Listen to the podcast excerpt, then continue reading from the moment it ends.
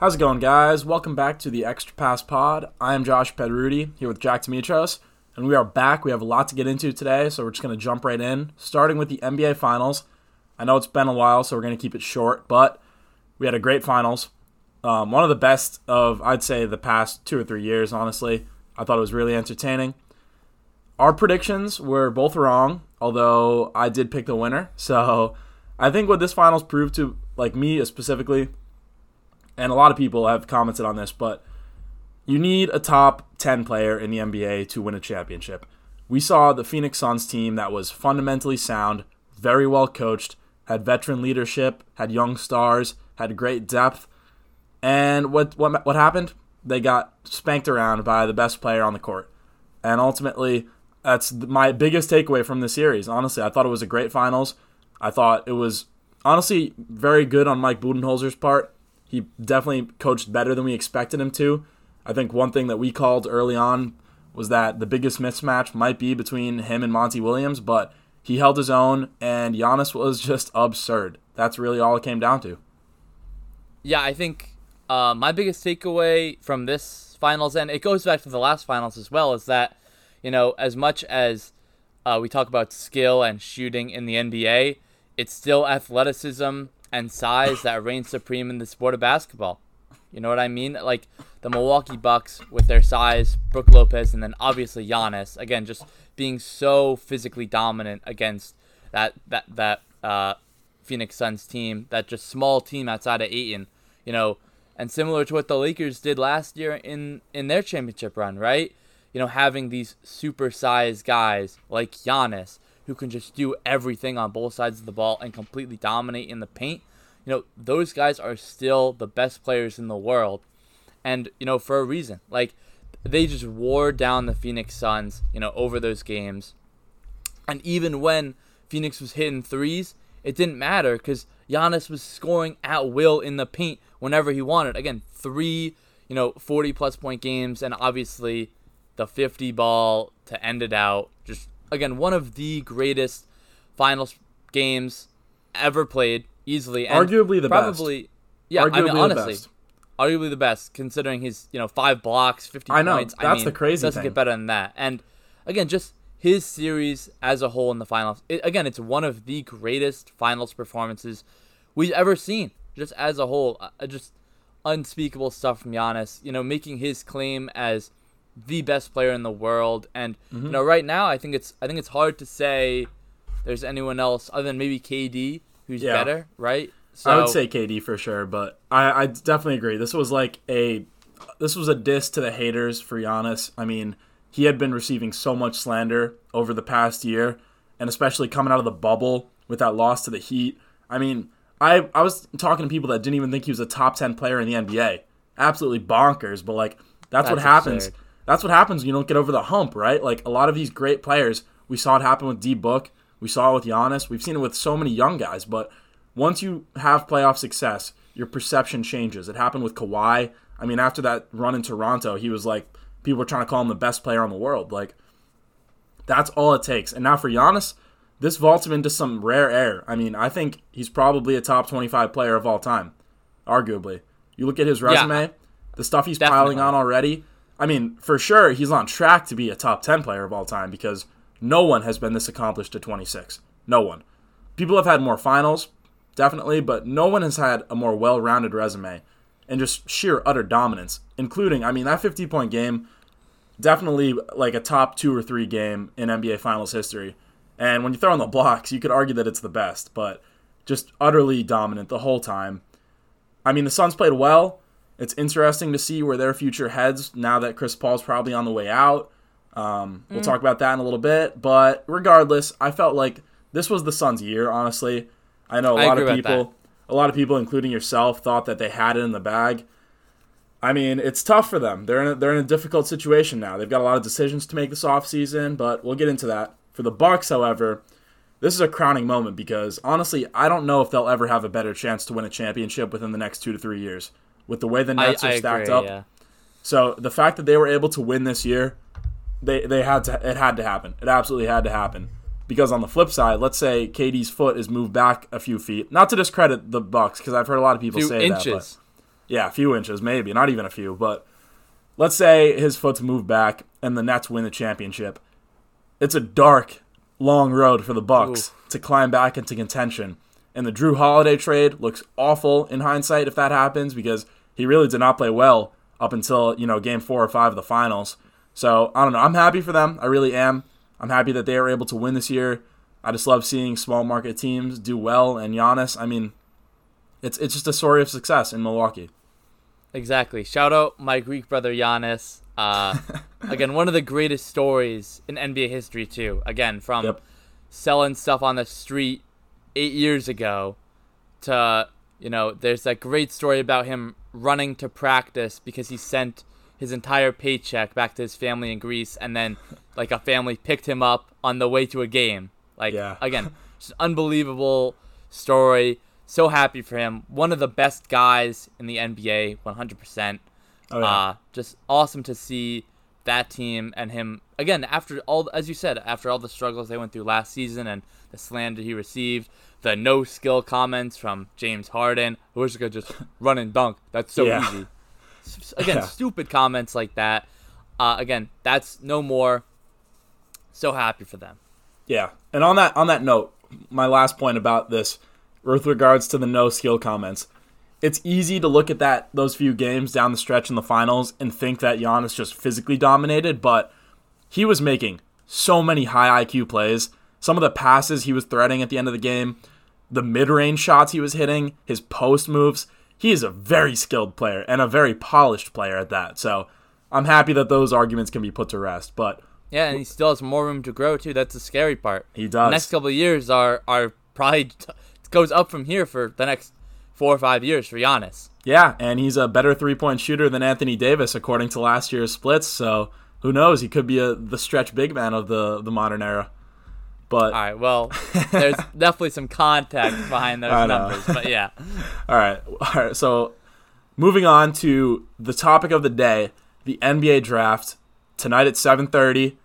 Um, you're hearing this podcast hopefully right before it tees off. So we're gonna jump right in. Um, now I've got a few questions for Jack. We're gonna run through them as he is our draft expert right here. Starting off with who is the diamond in the rough? Who's the best value pick? Who's gonna fall too low? Who do you like? I think in this draft it will be Sharife Cooper.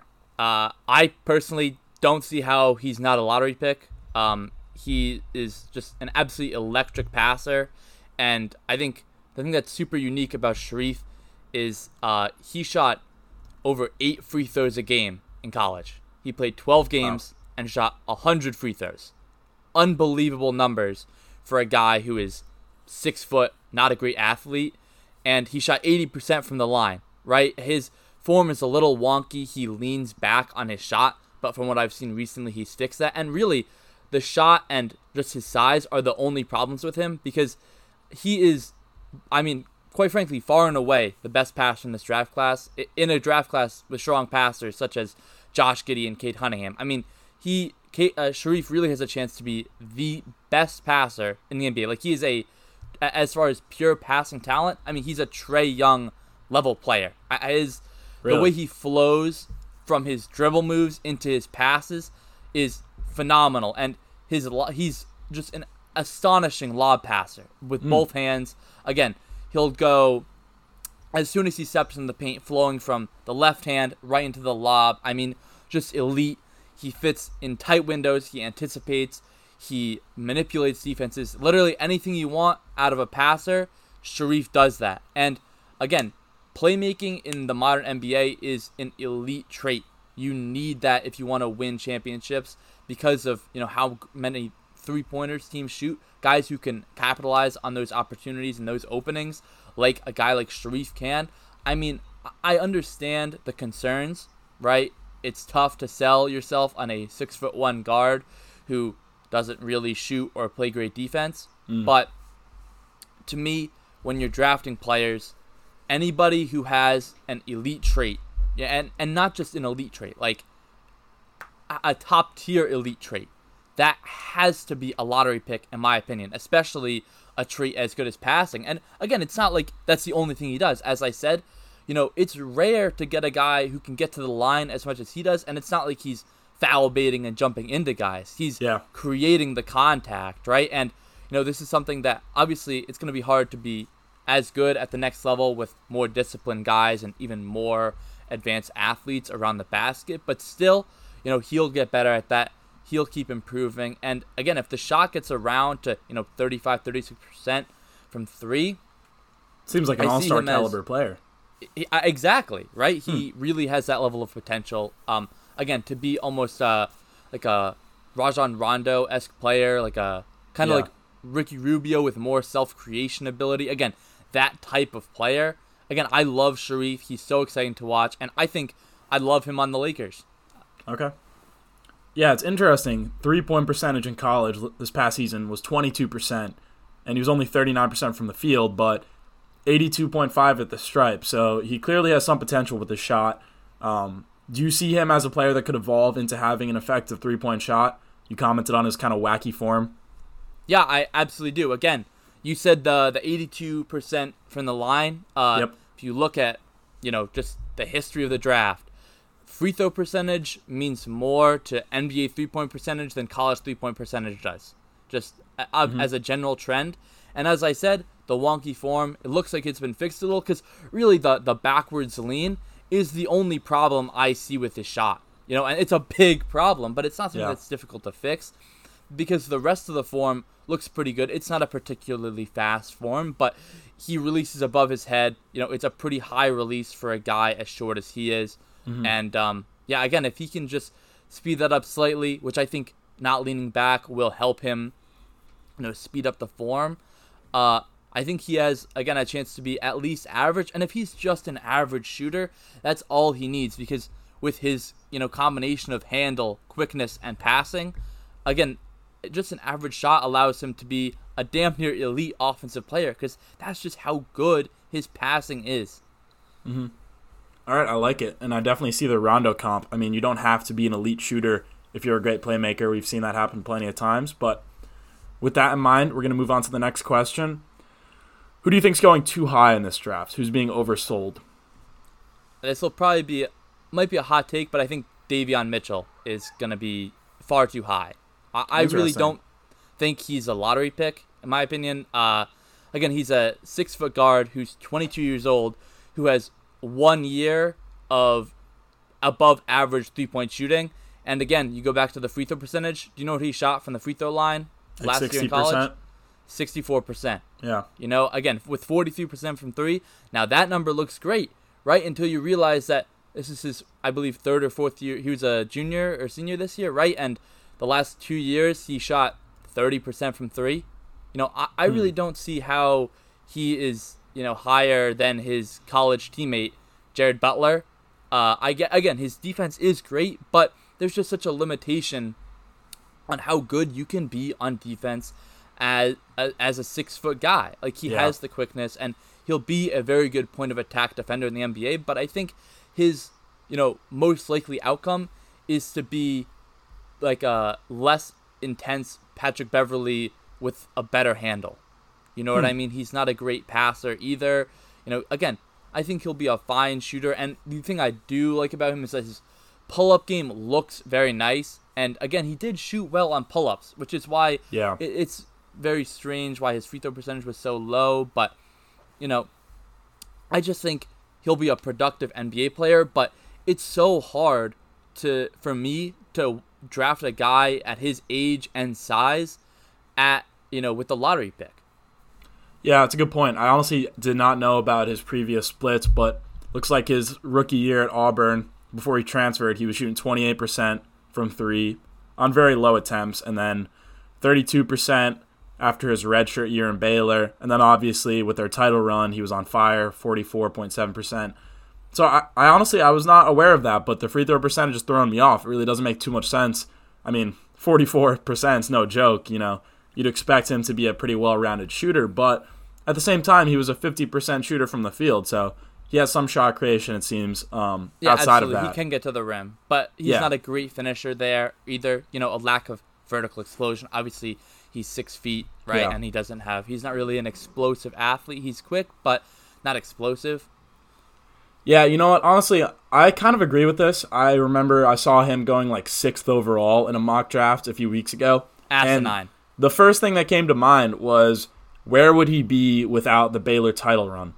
Obviously, Mm-hmm. you can't take you can't hold that against him, right? Like he played great in the college playoffs. Yeah, he had, was he had a even great the best championship player game. though. Like Yeah, Jared Butler won tournament MVP for a reason. Yeah. Right? But all the hype went to Davion Mitchell for whatever reason. for wearing 45 and looking like Donovan Mitchell. And honestly, I'm, Yeah. I mean, again, not to discredit him too much, but I definitely saw a little bit of the uh, the Donovan Mitchell like comparison hype ramping up. I mean, he looks just like him on the court. Like the number, the hair, it's so it's so on point. Like It's on point. hilarious. It really is. But I almost felt like people were kind of convincing themselves that um, when it wasn't really true. And to compare them as prospects seemed a little bit, uh, just a little bit of a stretch. Um, but yeah, I mean, I, I definitely think he's going to be a top 10 pick. And whether or not that's a, a smart decision remains to be seen. But um, switching gears a little bit. So that's who you think's going too high. Um, who's the most NBA ready in this draft? Or aka the who has the highest floor. I feel like this is kind of cheating, but I will go with Cade Cunningham. Okay, uh, you I know, mean- outside of Cade, outside of Cade, there's right, a all right, reason he's gonna go one. Outside of Cade, I will go. There's a couple directions. I think Chris Duarte is a guy who, again, he's 24 years old. You know exactly what you're gonna get with him. Uh, Okay. He's a good off-ball defender. He's an elite shooter. He's a good athlete. Super high IQ player. Can do some, you know, pick and roll as well. Make simple reads. Like, again, with just his age and his experience in college and what you've seen, you just know exactly what you're going to get from him. Another guy I would love to point out because I think he has an even higher ceiling than Chris Duarte, uh, but a similar floor, is a guy like Moses Moody, who is an elite shooter. I think he took like I want to say seven threes a game last year, shot him 36%. Uh, great from the line, you know, 16 points a game, six six, seven foot wingspan, um, and you know, shots off movement. You know, has a beautiful form, pretty quick release, especially for a guy with such a long wingspan. Usually, guys with long wingspans, you know, they take a long time to shoot the ball, just you know, naturally, right? But it's not the case for Moses Moody. I am, I love him. Uh, I I can guarantee you that he'll be a productive three and D player and possibly more on the offensive end. I think he's a guy who might be able to average, you know, 20 to 22 points in the NBA on, you know, ex- like great efficiency. Because he definitely showed some shot creation flashes uh, at Arkansas, especially from the mid range. He's not a great finisher, but I really love Moses Moody, and uh, he'll be a productive player in the NBA 100%. All right, I like it. Um, now on the topic, who is the least NBA ready? And I'm just gonna jump out there and say Jonathan Kuminga because I feel like on the one hand he has such a high ceiling. That's the reason people think he might go, you know, five or six in the draft. But at the same time, I mean, watching his film, he has so many things to improve on that he needs to improve on if he wants to be productive. Um, otherwise, I feel like he's just too too mistake prone, too poor shot selection prone to really be effective. But what do you think? I I do agree with you to an extent. Um, I wouldn't say he's the least NBA ready, but as far out of the guys who I think will go top ten, I'd agree with you. Uh, but I think he also is a guy who would have looked so much better had he gone to college instead of the G League. But I think this is actually a good thing for him, right? You know, I think he probably learned so much in the G League, which is weird. He got worse as the season went by, which is probably my biggest concern with him. You know, I watched their first game. He was amazing in the first game they had. He looked like he was going to be a top three pick. You know, he looked better than Jalen Green that first game, but it got worse as the season went by. Maybe that is teams seeing his film, knowing his go to moves, and that really hurt him. But I think, you know, that is something that will help him over the long term. I'm still, again, I'm not very convinced in Kuminga. I honestly don't know if I would take him with a top 10 pick. Um, But I think, you know, he obviously has great flashes of just pure athleticism. But the other thing that I really don't like about Jonathan Kuminga is that he's six six. You know, people talk about him like he's a three four, like six eight. Now he's six six. I don't really think he'll be able Really? to play the the four in the NBA, which really hurts him, in my opinion.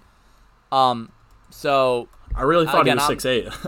yeah, exactly. Most people do. Right? He again, I will say he Hmm. looks six eight because he's such a you know a, a thick build, but you know the lack of height you know really concerns me because he doesn't really have many major skills. But another thing about Kuminga that I don't think a lot of people realize is that he did forego his senior year of high school to go right Yeah. into the G League.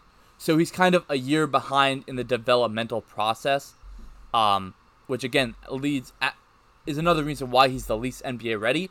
But again, does have a high ceiling because of the athleticism. But I still I don't know if there's a trait that he has that really separates him from you know guys, great athletes like him that have been bust in the past, right? Yeah. So I don't Although love him. I, I believe he is six eight.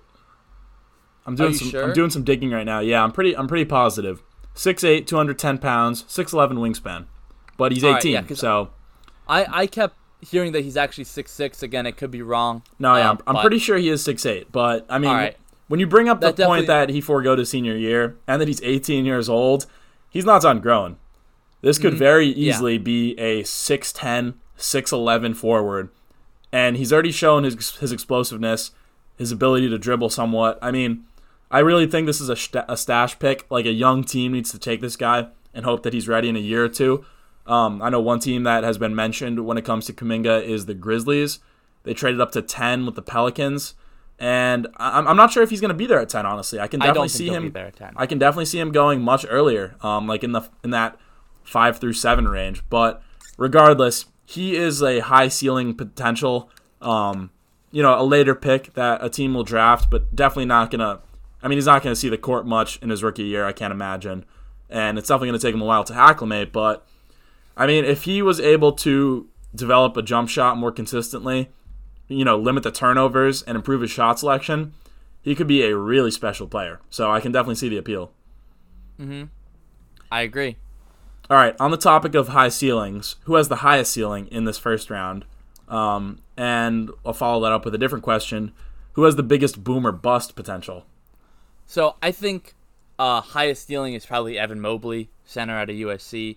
I just think when you look at his potential on the defensive end, mixed with you know a, a frame that has room to add a lot of strength, and mm-hmm. his you know freakish agility and the way he processes the game on both ends, I think is so great for a guy his size. And if the jump shot ever gets there, the again I don't he has a weird hitch, and I think he jumps a little too much on his shot, but those are things that can easily be worked out. And I just think, you know, it's so rare to get a guy with his traits, you know, Yeah. and he really can be an Anthony uh, Anthony Davis level player on the defensive side, which, you know, again, as we've seen in the last two playoffs, having these, you know, super versatile, long defenders who can, you know, do everything on defense. You know, Giannis isn't a great switch defender, but he does so much on help side, and Evan Mobley is, you know, elite at that switch defense. Yep. So, you know, I just think he has potential to be a, a dynamic player. Obviously, you know, all the top three have insane ceilings, but I think he's the one that stands out to me uh, as far as the ceiling goes. Um, and then as far as your boomer bust, uh, I think there's two guys that uh, sh- come to me, uh, and one is Ziaire Williams, uh, small forward from Stanford. He had a really turbulent uh, year. Uh, I, I believe there was a, a death in his family, and then uh, Stanford was staying at hotels for a good portion of the season because of how bad COVID was with their team. So many different factors. You know, he got hurt as well, uh, but he was a very highly rated um, high school player who shows a lot of shot creation ability. You know, it's a beautiful shot. He's you know six ten wing, uh, who can really get his shot off against anybody. Uh, You know, he's a good defender. He showed a lot of playmaking promise as well in the pick and roll. I think this is a guy who he potentially could be the third or fourth best player in this draft class. in My Really? opinion. I mean, he is that like if he you know gets to the top outcome, I love him. What he can do is incredible. Another guy who I don't even know if it would be a first round pick, uh, who I think is absolutely in this conversation is JT Thor. Uh, I, I've seen I think uh, the best comparison I've heard for him is he's like uh he's like kind of like what what I think we thought uh Thon Maker would be. Mm-hmm. You know what I mean? He's a six nine and a half guy with long arms, can block shots at the rim, has a okay. handle, can shoot the jumper. Is just incredibly raw, which is his problem, right? I I, I honestly think he probably should have stayed at college another year, mm-hmm. right? But you know he's not really a good passer. He doesn't have you know all that, but just the flashes of you know shooting, uh, great defense, just incredible lateral quickness for a guy his size. You know, I think that makes him a guy who, you know, put in the right situation, given time to develop, you know, in a place like Houston or OKC, uh, would just be has potential to be an an excellent player and an elite NBA player. I mean, I really think he has that kind of potential. Okay. All right, so we've laid out most of our questions, but there's one more big one on the table, and uh, this has really become a hot topic in the past few days as the Thunder have made Shai Gilgeous-Alexander available in trade talks. Now, this is a guy who I thought was an all star snub last season. Um, personally, I think he should be untouchable, but there's been murmurings that SGA and the sixth overall pick in the draft, again, a great pick in this draft, but that those two assets are available for trade um, and I believe the Thunder tried to move up into the top three with that package, but they tried to move to top one. That's the only one yeah. that was like rumored to be offered. And then there was a rumor that came out that said the Cavs would not accept that package, the third overall pick, which I think is kind of crazy. But considering I, Evan yeah. Mobley might be there, I, I understand. All right, so with that in mind, what's more valuable in this draft, SGA and the sixth, or a top two pick in this draft? honestly, I might go with the top two pick. You know, really, ninety nine percent, ninety percent of years, I would say the opposite. Again, I'm with you. I love SGA, such a great finisher, uh, and he really showed such improvement with his shot this year. Um, but this year, like the top three to me is just so incredible. I mean, I think that you know, as I said, I think Evan Mobley has the highest ceiling of this class, and he's likely to go number three. I'm pretty sure, like you know, when we were talking about high end, highest floor, you know, I think Cade Cunningham's floor is basically uh, Khris Middleton, but a great passer.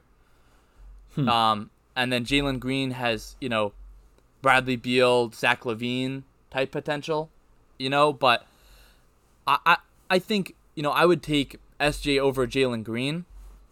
Okay. So I get that, but, you know, it's it's tough. You know, like it's uh, SGA is such a great player, and you know with six pick you can probably get a high level player. You know, I think right now the projected sixth pick is, is James Bouknight out of UConn, who's like a explosive scorer. You know, teams think he'll shoot the ball a heck of a lot better than he did in college. Uh, mm-hmm. He's got that three level scoring, got that space creation. You know, so having that and SGA on your team would be a miracle for any rebuilding team. But I think the main thing that holds teams back from wanting to this trade, and if I was a GM, would be the one thing that you know would make me not do this trade. Outside of the fact that the top three in this draft class is just so incredibly strong, is teams, especially small markets, value team control so much. You know, mm. when you can get a guy like I think all three of these top three picks teams are gonna say, I think this guy is better than S will be better than SGA within the next two years, right? And SGA is already gonna be into his fourth year. You're gonna have to start paying him soon. Again, I hate this mindset, right? But this is how teams think. Mm, you know, interesting. These small markets, they want to have a guy who they'll have on the cheap contract for the next four years because these teams aren't ready to win now.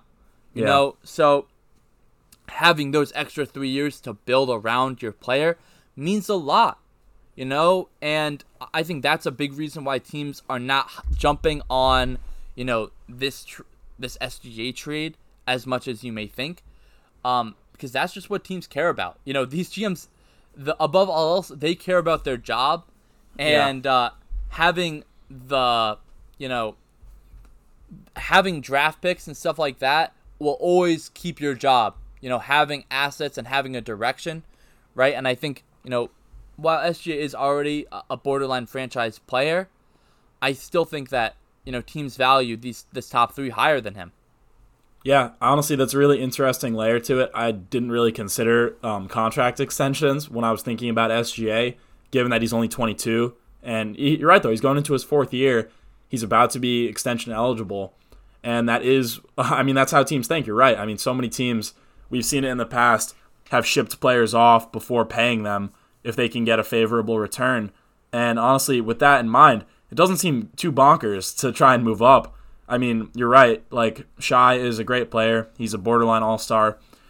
I think personally he should be a franchise cornerstone, especially for a team like OKC. I mean, come on, man. A six-six guard who's shooting 50, 40, 90 in his third year. Great playmaker. Insane like insanely efficient. And one stat I heard about Shai last season, up until he tore his plantar fascia, um, like you know, th- three quarters of the way through the season or whatever 87% of his field goals were unassisted. Oh, that yeah. was that was the highest share. That was the highest share of unassisted field goals made outside of KD and Steph Curry. That's pretty wild. And to hold up, you know, almost better efficiency than those two players is a- absurd. I mean, again, he's knocking on the door 50, 40, 90 if he gets his free throws up a little bit, averaging 24 points per game, and he's a great facilitator. I would, you know, kill to have him on the Celtics um, and build along with him, and I'm sure many teams would, but I think ultimately the Thunder will hold on to him because they have the sixth pick, and that asset alone is going to be insanely valuable. Um, it just doesn't make too much sense to give up on Shai before paying him, given how young he is and given and how well he fits the mold. And given how much the fan base loves him. Yeah. You know, I think that's another thing that these teams got to start considering more as the fan base. They don't want to give up SGA. You know, they've become attached to him over the last couple of years, and mm-hmm. I really think they got a group there. You know, with all those picks, hopefully they can move up.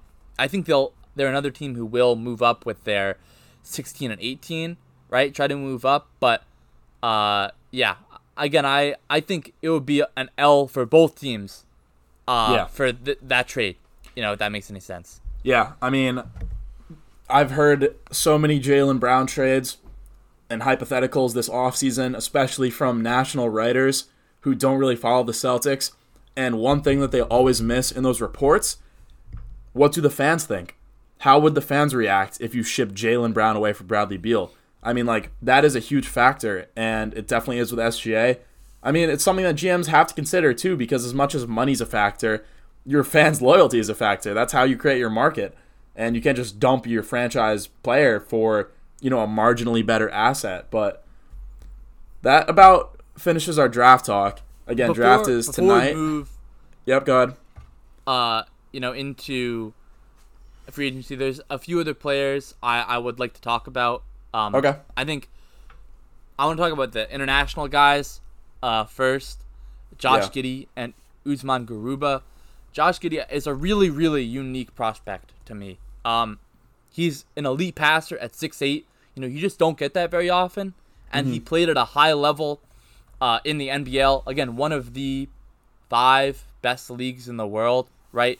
You know, we saw how good LaMelo was immediately last season. Now, I don't think Josh Giddey is LaMelo, right? He wouldn't be projected to go, you know, in the 10 to 12 range if he was. He doesn't have the same handle. Uh, his jump shot is a little funky. It looks like uh, he shoots like a guy who's never played organized basketball before in his life, but just has played a lot of pickup. Uh, it's super weird, but again, you can't deny his you know IQ, and again, I think just IQ at that size is such so in demand right now. You know, elite pick and roll playmaking to be like a like a not a role player type like I don't know like a super super high level backup point guard to starting point guard with you know a scoring wing.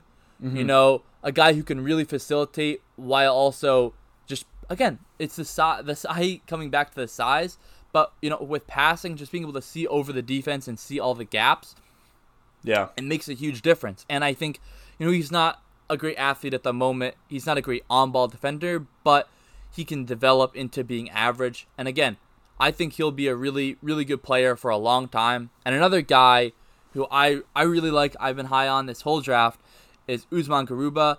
Uh, his defense is just unbelievable. Uh, 6'8", 7'3", wingspan. Um, you know, 230. I think he, he can even grow even more. He's a guy who, you know, we talk about switchable defenders. Uh, he can legitimately guard one through four the instant he walks into the NBA. And if he puts on more weight, I think he could play small ball center as well. Wow. Again, he's just, you know, defensive versatility and instincts on another level. Like, I'm pretty sure he'll make an all defensive team at one point in his career, Mm-hmm. at least if he gets the minutes, because his offense is bad. like, I hate to put it like that, but he's, you know, too short to be a great lob threat. He's a good passer for a big man, but his shot really isn't there right now. I think he shot like 30% from 3 Um, pretty much all open and from the corners, you know, so not a great sign, but if he can develop that jump shot, become an average shooter, as well as, you know, hopefully some playmaking out of the short roll, and Yeah. just, again, elite defense, I really think he'll be a treat for any team that grabs him up. and he's only 19 years old. Mm-hmm. I think And, one. you know, been playing professional ball. Yeah, exactly. That's that's my next point. I mean, we've seen it with the Olympics this year. We've seen it with the best player in the finals being international, arguably one of the best young players in Luka Doncic being international. Last year's MVP being an international player. There's so much talent across the country and across the world, rather. Um, and I feel like the Olympics are kind of proving this too. I mean, what we're, we're witnessing like one of the most talented rosters that you could put together on this planet get spanked around. What do they have? Three losses already? Like that's no joke. I mean, yeah, obviously you can attribute that to chemistry issues and coaching mechanisms, but the point is that oftentimes international prospects are being undersold when really, I mean, they they are the diamonds in the rough because they're low profile. No one, no fans know about them until they're drafted. I still remember that video from the uh, like 2017 or whatever when Kristaps Porzingis was drafted, mm-hmm. and that that one New York Knicks fan was screaming about Tingus Pingus the whole time. And like honestly, that's how most people react to international players. I'm gonna be honest. I did not know who Usman Garuba was until you just mentioned him, and I'm googling him now and figuring this out. But like a guy like Josh Giddey, two weeks ago, I guarantee you, like two percent of NBA fans knew who he was. You know, come draft night, he's gonna be a top ten pick, and people will start to figure that out. But um, also, Alperen Sengun. I've heard he's um, a pretty noteworthy prospect. Yep. He's like a 6'10 old school center. Um, He said he models his game after Shaquille O'Neal. Um, Yeah, I mean, he doesn't really play like Shaq. He uh, is uh, he's a good passer as well, and he's got incredible footwork for a guy his size. I mean, a devastating spin move in the post, and he's got counters off that as well, and uh, 80% from the line, and has potential as a shooter. He only shot 20% from three, but there's a clip of him drilling a step back three out there. Uh, I mean, he's got offensively. I think he can be really, really good. Yeah, and again, this guy is 18 years old, just turned 19, but he And he was, was 18. MVP. Yeah, he was 18 when he won MVP of, the Turkish of league. Of one of the again Turkish league, another one, probably the third best league in the world. really? Yeah, Yeah, I mean that's incredible. And to think that, where do you think he's projected to go? Like in the 20s? uh, I think he'll go. I think he'll be a lottery pick. You think so?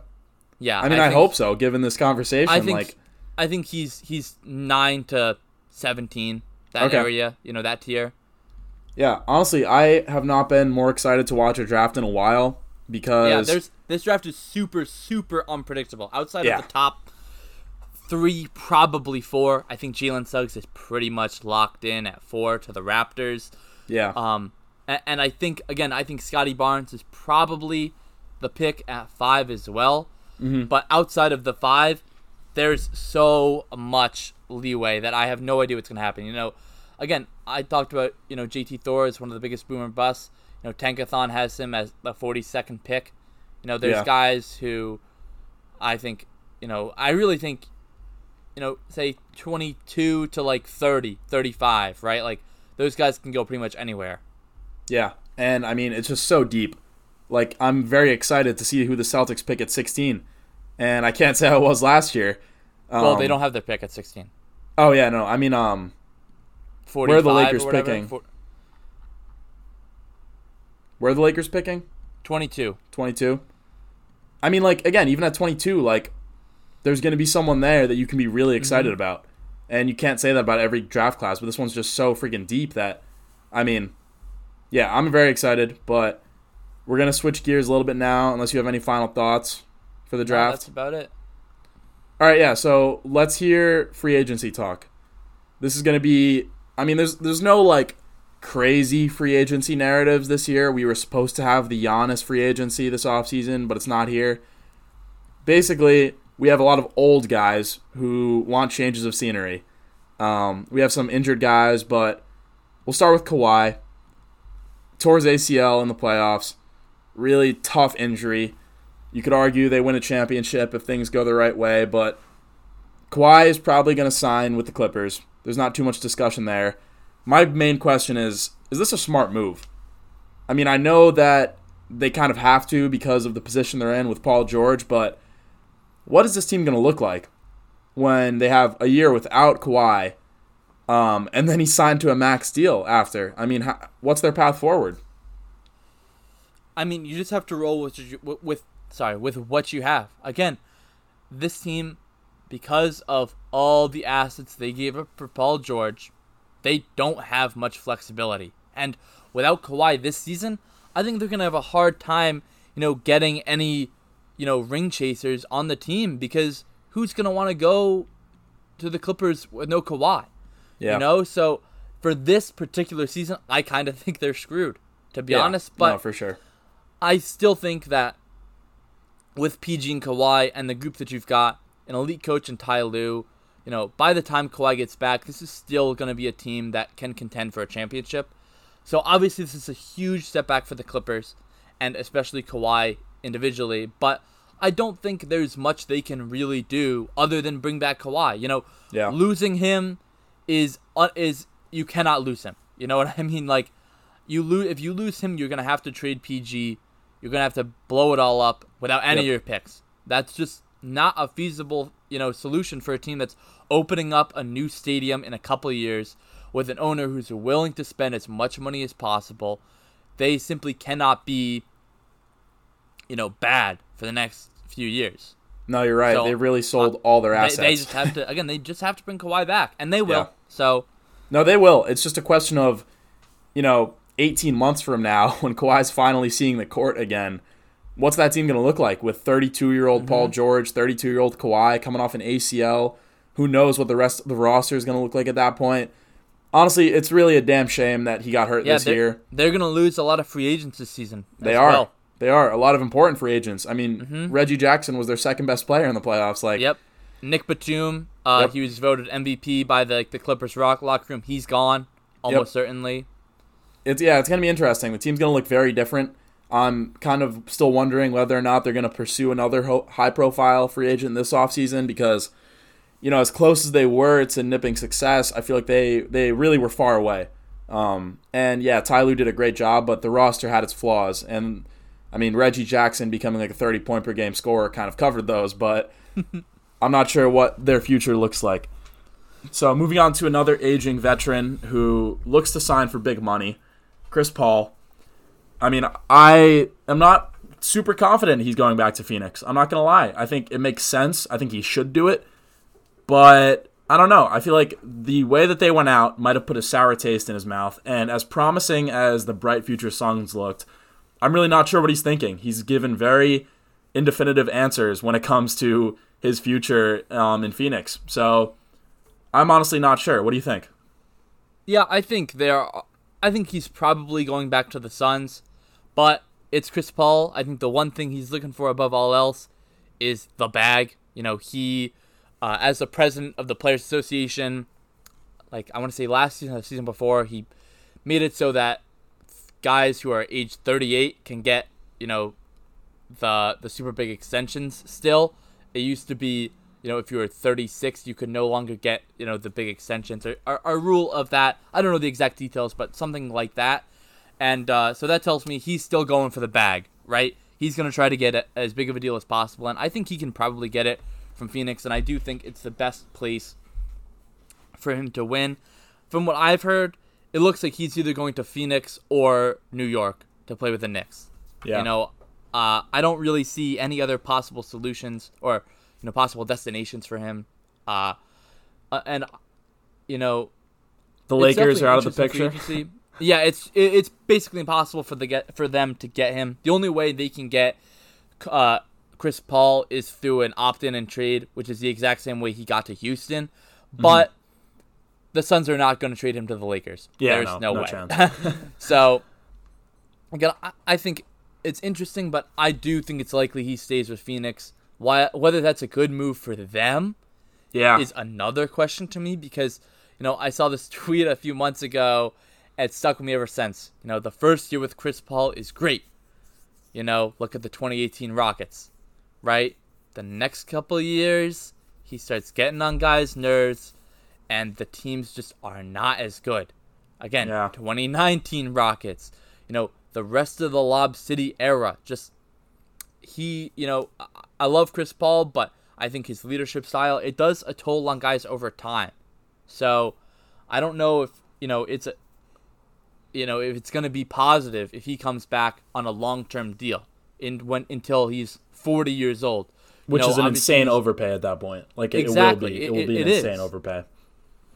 It's crazy that we're having this conversation because I remember literally two months ago, people were saying he should be in MVP considerations, and I think that one thing that the playoffs proved, aside from that narrative was bullshit, was that he did not deserve all the credit. Um, not even close. I mean, it was very clearly a team improvement, which kind of makes me wonder at the same time is he their best option going forward? I'm not sure if you want 39 year old Chris Paul leading your backcourt.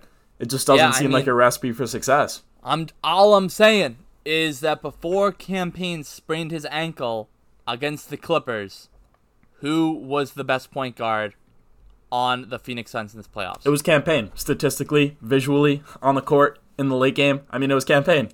Honestly, exactly. Yeah, like, yeah. I know it seems it, crazy to say that too. People were like denying that, but it was it's true. Just true. Like watch the games, bro. Like he was yeah. against the Lakers. Cam Payne was the third best player for the Suns. Uh, debatably second. He was just as good as eight in that series. Honestly. Yeah. So and I mean the Suns still have so much potential as a young core with like their their central pieces that I don't I'm not sure if he fits their timeline anymore. It was great for this past season and they had their window of opportunity, but I mean, going forward, if you're tied down to Chris Paul money when he's again like 39 and 40, as Devin Booker's entering his prime, as Ayton's entering his prime, that could just really hinder what you're trying to do as a front office. Mm-hmm. All right, so switching over to another undersized point guard who wants a big payday, Kyle Lowry. Honestly, I think Kyle Lowry is a better player than Chris Paul at this point, so the conversation is going to be slightly different, but this is a guy who can come into your locker room, provide some leadership, hit shots, play still solid defense. Um, Great defense. Yeah. And pass the ball at a high level. Exactly. I think Kyle Lowry is due for a payday. Um, again, I think that you're still going to have to accept that you're overpaying at the back end of this contract, but I've heard reports that it could only be a two year deal for him. Um, so, where do you think he should end up? I think there are three places that are an option for Kyle Lowry. I think number one to me is still probably Miami. I, I know him and Jimmy Butler are boys. Uh, I think he'd fit great with that Heat culture. Um, oh God! But will they give him the huge payday? I don't really know. Right? Yeah. I think they'll have to let Duncan Robinson walk if they want to get Kyle Lowry. So I don't know if they'll give him that huge payday. And I think the other thing about Kyle Lowry is you mentioned that it might only be a two-year deal. I think the team that gets him is the team that gives him the three year deal. And I yeah. really do not think the Miami Heat are willing to give him a, a, a huge three year deal. Which leads me to the two other teams that I really think both have the money, We'll give him a three year deal, and he fits great on. And these are two teams that I think are in a very similar situation to the Phoenix Suns were last year. I think these two teams are the Dallas Mavericks and the New Orleans Pelicans, right? Yep. We actually we should definitely talk about the trade they made after we talk about free agency. But oh yeah, the biggest thing that that trade did was open up a ton of cap space. They can offer Kyle Lowry the most money. The New Orleans Pelicans, I should say, can offer Kyle Lowry more money than any other team and I've heard that they very much want him on the squad uh, because, as I, as you said, uh, I, they think he can have a CP3 effect on their team, and I totally agree. Uh, I think he would be an excellent fit for them, uh, and that would be an incredible signing for them. And I think, you know, while yeah, he doesn't fit their timeline, I don't think teams are really concerned about that. I think similar to the Chris Paul thing, you know, they want a guy who can show these guys how to win games. You know, these young teams, they have talent, but they you have to learn how to win in yeah. the NBA. You know what I mean? And Kyle Lowry knows how to win. He's a tough guy, and I think he has a game that will age just as well, if not better, than Chris Paul's. Right? So Agreed. I'm not as concerned about giving him a long-term deal. Uh, so I think there or Dallas. I personally think he probably ends up in Dallas. Um, I think Dallas will do whatever they can to get him, and I think it's just a better, an even better fit for him. Uh, you know, playing with alongside Luka as he ages will be, you know, allow him to play a ton off ball and, you know, mm-hmm. help that defense and give toughness to a team that really needs it. You know, maybe I'm biased because I'm such a big Luka fan and I watch so many Mavs games that I want him there because I think he'd just be an unbelievable fit for that team, right? But I think it's down to those places, those two places for Kyle Lowry.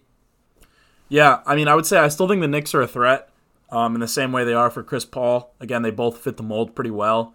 But th- going back to the Kawhi injury, I was so confident that Kyle Lowry was going to be the uh, the Clippers' like number one priority this offseason. And honestly, if Kawhi was fully healthy, I still think he would be. I think mm-hmm. they'd throw the I bag agree. at him. I think they'd go well into the luxury tax. But another example of where like that one year makes so much difference because then you're coming back to a, a healthy Kawhi. But by that time, Kyle Lowry's almost 37. Like there's just so many variables at play. When it comes to the Pelicans, I think that they've been feeling a lot of pressure lately. I mean, look, just like look at the success that their former players have when they leave the New Orleans Pelicans. We saw with Anthony Davis, we saw with Jrue Holiday, and just this season we heard reports that Zion's dad doesn't want him in New Orleans. He thinks it's a terrible place for him. And quite frankly, I'm not sure I disagree. I think the Pelicans have a lot to prove this offseason, and they really do need to make a splash. Otherwise, it's going to be really hard to keep Zion happy, and I can't imagine him wanting to stay past his rookie deal. Um, it, given his situation. I mean, think about how well he played last year and how little it mattered. Uh, so I think that personally, the Pelicans are in a much more desperate situation. I can definitely see them wanting to overpay, but yeah, I'm I don't know. I think that's the best fit. I'm just again not really sure if Kyle Lowry, as great as he is, puts them that much over the edge. Um, but yeah, let's talk about that trade real quick because I feel like that kind of just flew under the radar. But it was a pretty significant upgrade for the Pelicans, I thought, at the center yeah, position. I mean, I thought that I love this trade for the Pelicans. I honestly have no idea how they pulled this off.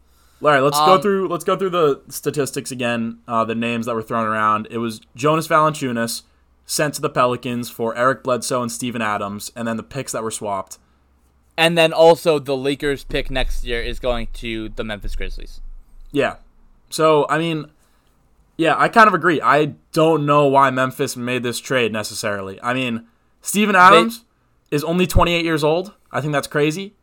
Um, so he like again, I think that's kind of lateral movement, but like him and Valanciunas. It's a down. It's a down. It's a significant. It's a significant downgrade from Jonas Valanciunas. I mean, I don't think people realize how good Jonas Valanciunas was last year. Yeah, he was almost as good as Ja Morant last year. Like I know that sounds crazy, but he was that good. I mean He's a great inside scorer. He's an elite rebounder, and he has a good mid-range shot and a little bit of a three-point shot. I think he'll shoot a lot of threes next year with the Pelicans. Um, but he's such a good player, and again, he's like kind of he is a similar player to Steven Adams, except he's just a lot better, right? Yeah.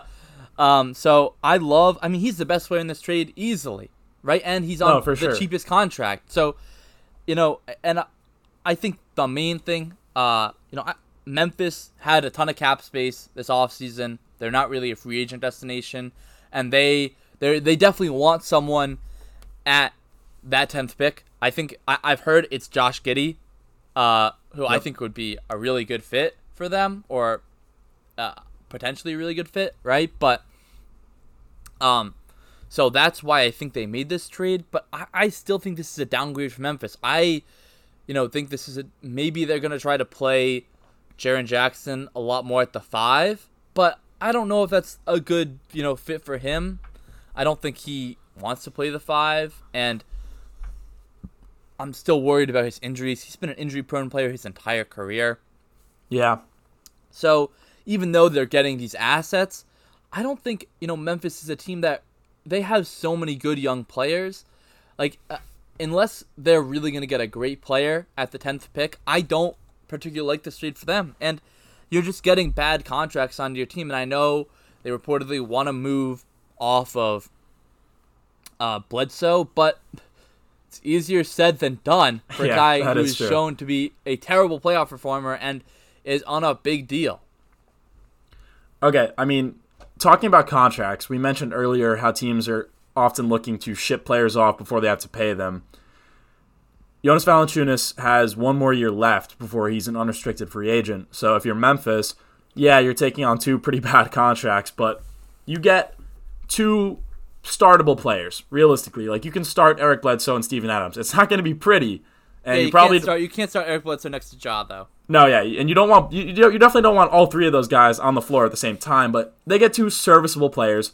I think Steven Adams is a fine player. I mean, again, yeah, you're right. He's not he's nothing like Jonas Valanciunas. He's not going to be nearly as productive, but if you're Memphis and you know you don't want to pony up to pay 30-year-old Jonas Valanciunas in a year, it's not the worst move in the world if you think you can get your guy at 10. I'm surprised to hear you say that Giddey's a fit next to Morant, honestly.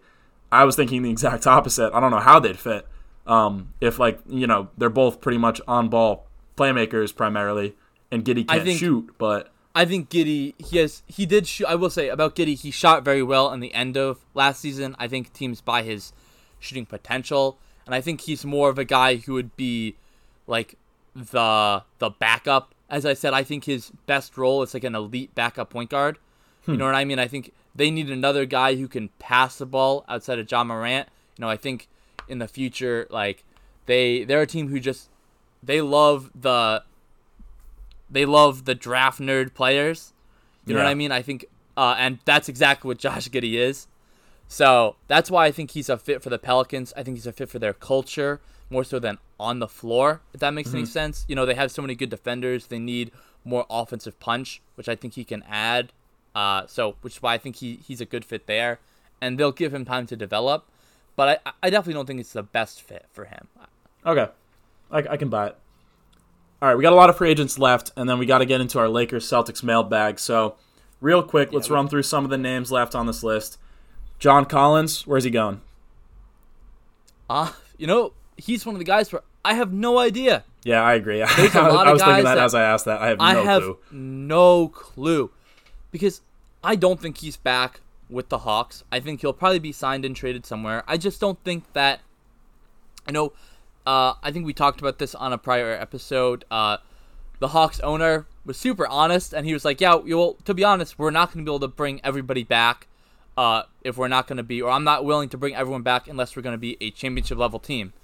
And I think John Collins is probably is probably gone. I think they want to play. Uh, shoot, what's his name? This, uh, this is De'Andre. Hunter. Um, yeah, De'Andre Hunter at the four Yeah. in the future.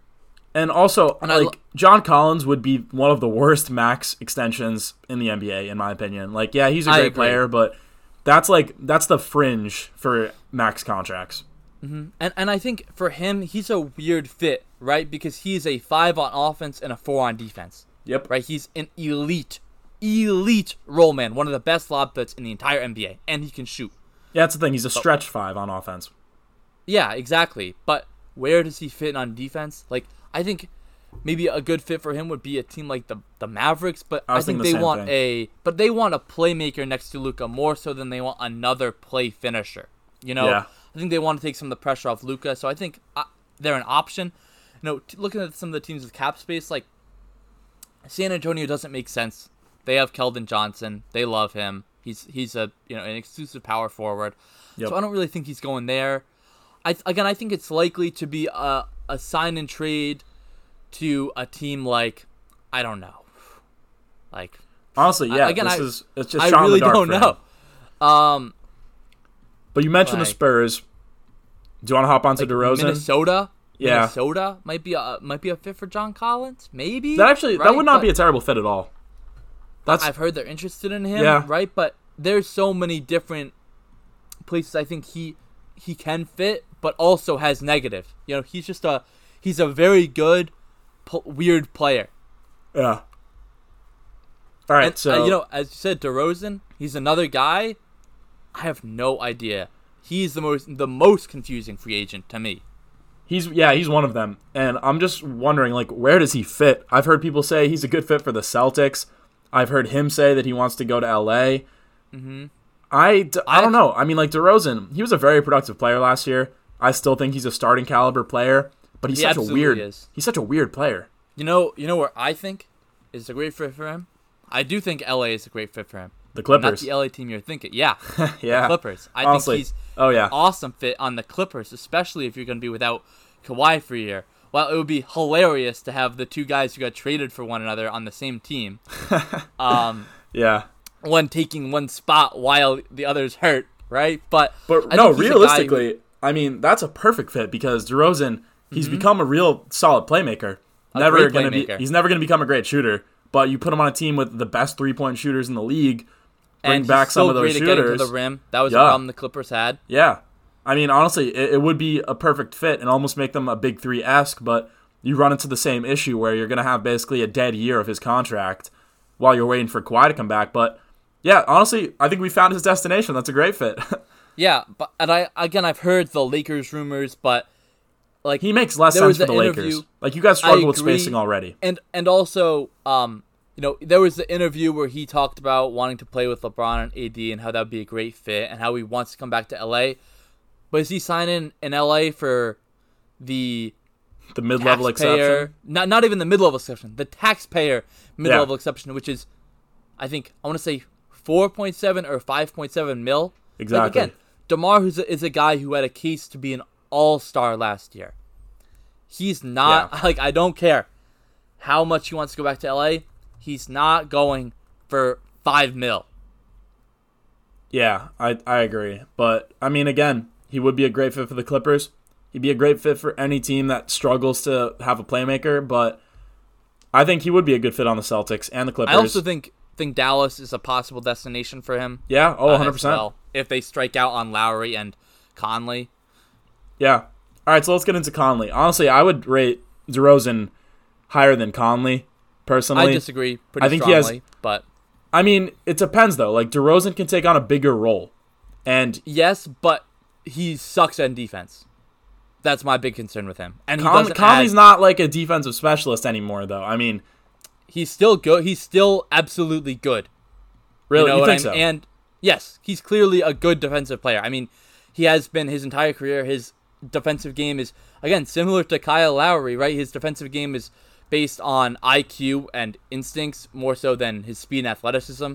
Yeah, right? no, he's of still clearly a good defensive player. He's pretty strong for a guy his size, and I think his off-ball game and three-point shooting matter so much uh, to you know teams who would want him. Again, I, I really see him as a slightly worse Kyle Lowry at this point in their careers, right? But he's also younger, you know, so I feel even better about giving him a long term extension, even with his injuries. yeah, I still think Conley is a guy who would be great for any contending team. Again, I, I said, you know, Dallas. I think that's if they strike out on Lowry. I think he probably goes there. I've heard they've been connected to him. Uh, John Hollinger, who was his GM while he was at on the Grizzlies. Again, I don't know if this he has intel or just a guess. Said that he thinks he's going to Dallas. Um, for what it's worth.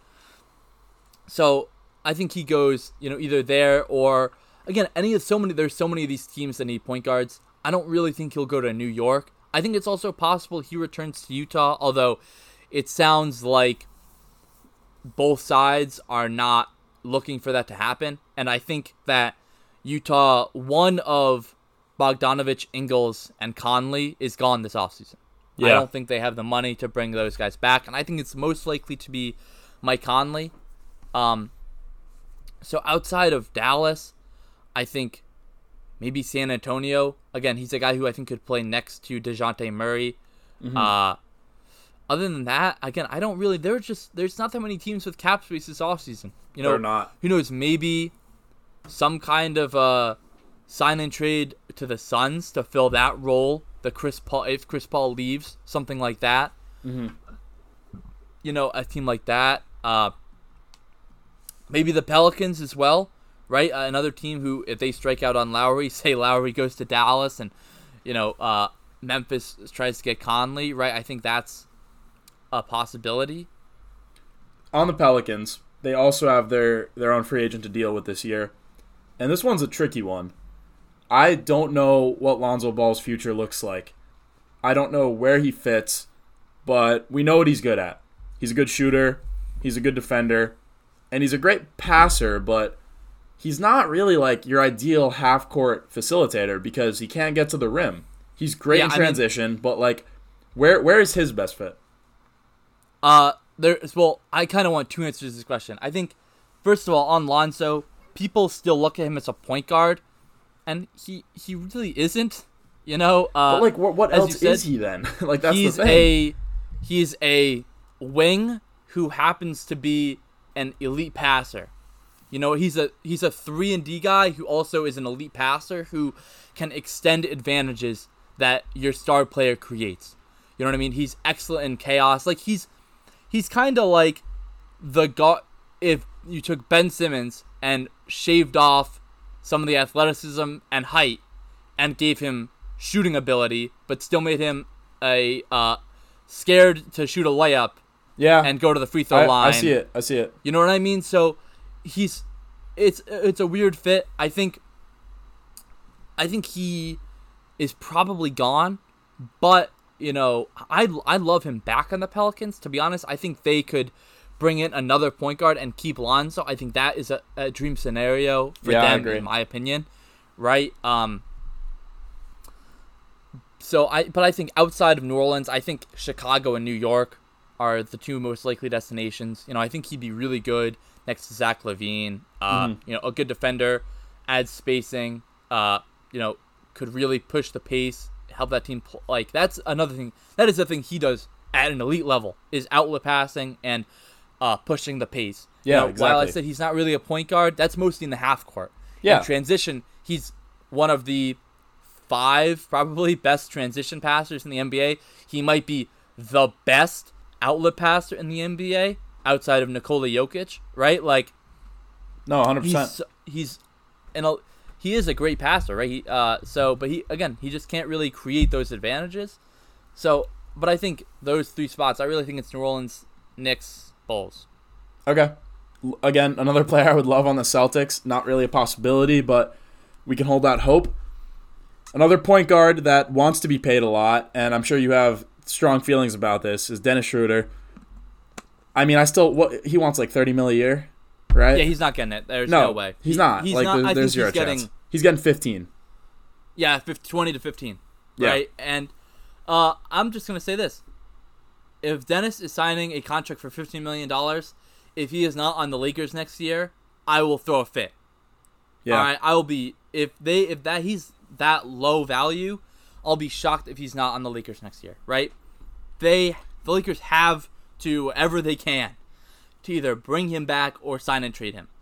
Letting him walk in free agency is uh, it, it would be devastating for the Lakers because they really have no flexibility as far as cap space goes, and outside of Trez, if he opts in, Kuz and KCP, and kinda THT again. He's a restricted free agent, but I don't think the Lakers want to let him go. They don't really have any options. You know, Yeah. they need to bring back Dennis, however they can. But again, it's still up to him, right?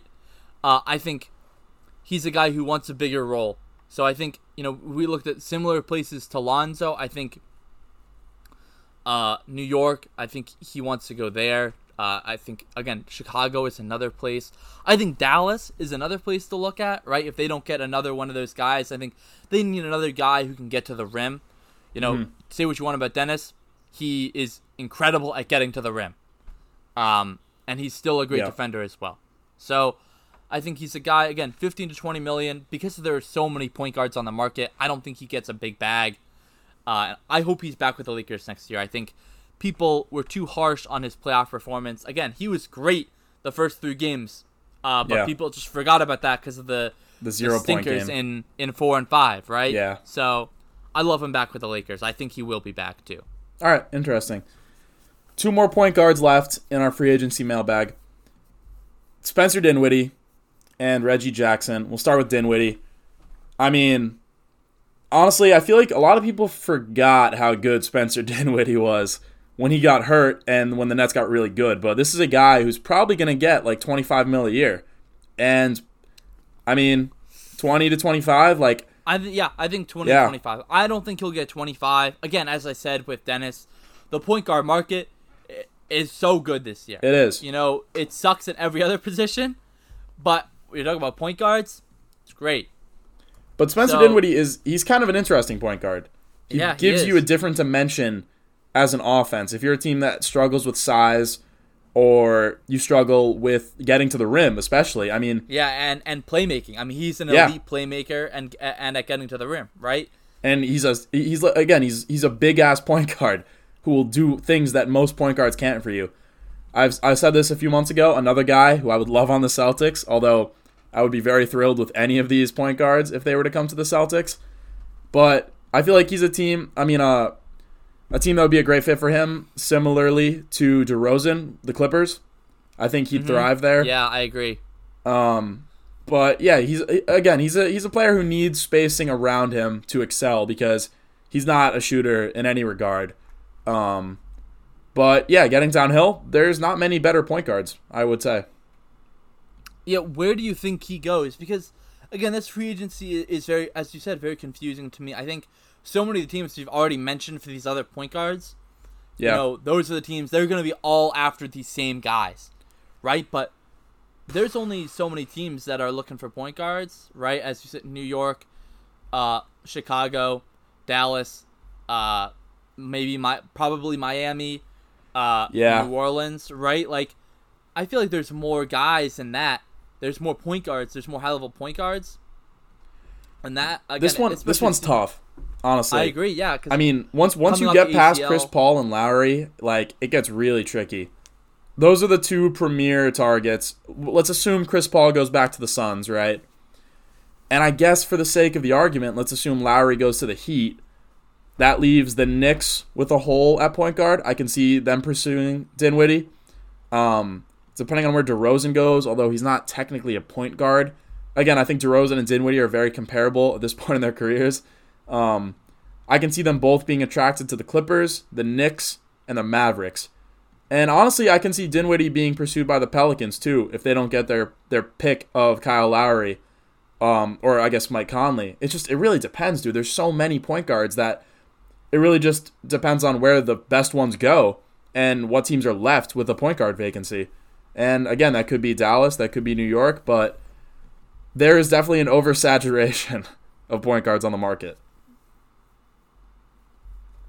Yeah, I agree. And there's another point guard left who arguably was the most productive out of all of them in the past three months Reggie Jackson. Mm-hmm. Now, Reggie Jackson, I mean, he's really a two guard in my eyes. But, I mean, he, he made himself some money. And this is, this is another guard who's going to get paid like 15 to 20 mil a year, I think. Yeah, I mean, Where I think he goes- it's likely he gets paid more than Dennis. Oh, 100%, especially given the recency bias. I mean, the parity in their play at the end of the playoffs is pretty wild. But Reggie Jackson, he needs to go to a team that already has a point guard, in my opinion, because he's not a playmaker. He's not a facilitator and whatsoever. But he showed flashes of being a really elite shot creator in the in uh, the end of the playoffs this year. I mean, especially from beyond the arc. That was one of the most impressive improvements I thought he made in his game, and he's definitely going to get paid for that. I think a team to watch out for him, honestly, is Dallas because they would love to have a shooter of his caliber playing alongside Luka.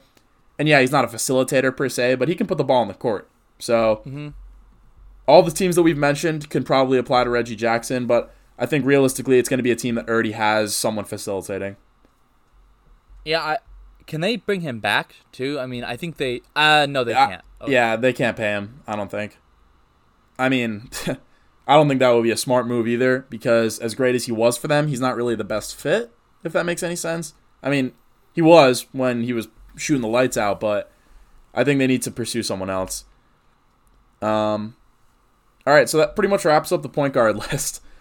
They're pretty much all point guards aside from yeah, John. I think Collins, who seventy five percent of our list is uh, point guards. But um, so Everything we said about guy. Reggie Jackson could go for Norm Powell. I would say. Uh, I kind of disagree, but I think I will say about Norm Powell, I think he's better than Reggie Jackson. You think he's and better? I also I do think he's better. Uh, Okay. I also am quite confident he's staying in New Orleans. There's no way they give up uh, Gary Trent Jr. for to keep Dw- uh, Norman Powell for half a year. Like he he's coming back. he's coming so I don't think there's yeah I don't think there's much uh you know debate that he, they have all the leverage or he has all the leverage over them to get as much money as possible. I think they they trade CJ. He slides into the two guard spot. I think that's pretty clear to me. Okay. Uh, yeah, and I like that fit too. But that leaves us with Duncan Robinson, who I think is going to get overpaid personally. Yeah, I know we value shooting, but I mean, like, he kind of had a fall off from his breakout year with the bubble. And we saw what happened to Joe Harris when his shot wasn't falling. He's a tricky free agent. I'm not sure if I'd be comfortable throwing a ton of money at him. What about what do you think? Yes, I kind of agree. Uh, he does have you know limited impact when his shot isn't falling, but you know he's such a great shooter. The gravity is still going to be there, and I think if he's absolutely worth the contract, if you're the Miami Heat, you know Yeah. he he is such a big part of their offensive system. You know, you you can get away with having Jimmy and Bam who don't really shoot threes just because of the the dribble handoff action between Bam and Duncan Robinson. Yeah. You know what I mean? Like 100%. he allows their offense to function. So I really think he'll be back. I think Miami kind of just has to bring him back. At least if they don't get you know a guy like Kyle Lowry or a really high level player, he's just so important to them. I I really don't see a way he's not back. yeah. Uh, I agree. I mean, I thought he was like he was the crux of their offense when it was at its peak in the bubble. I mean, watching him get the dribble handoff from Bam was like terrifying. It was actually the worst thing ever. I mean, the amount of attention he drew was pretty ridiculous, but I feel like honestly at this point he's kind of like you know what Duncan Robinson is. He's a great shooter and that's it. And I don't really see him adding a layer to his game unfortunately, but and, you know, in this league, that's enough. Honestly. Right, Another. then I think next uh, player we'll talk about is uh, Richaun Holmes of Yeah. the Sacramento Kings. Yep. to me, I I think he's going to the Charlotte Hornets. I know there's reports that Sacramento wants to bring him back, but I think Charlotte can offer him a bigger contract, and they are in desperate need for a center. I mean, Bismack Biyombo was starting games for them last year. yeah. Unacceptable, especially when you have a playmaker like Lamelo. Adding a lob threat is is just unnecessary, right? So I think he's probably going to Charlotte, and he's a really really good player. I love his game. He has that great floater that he's just so good at. Mm-hmm. Um, and obviously great lob threat, and he's again average on defense. That matters a lot when you're a big man. I love that fit. Honestly, that's that's really pretty perfect. And the Hornets with Hayward healthy next year, we assume, although that's never a guarantee. Uh, that's going to be a really interesting team, honestly. One last free agent, and we're going to use this to pivot into the Celtics real quick. Um, Evan Fournier. I think the Celtics have to bring Evan Fournier back because that's pretty much the only thing they can do in free agency. They're going to have no cap space regardless, but he was a great fit with them. They need more shot creation. And man, he was on fire in the FIBA games. He's actually a nut on the French team, but I definitely want him back for like, you know, the tune of a three year, $45 million deal or a two year, $30 million deal. I think he's going to want, that's probably the money he'll draw.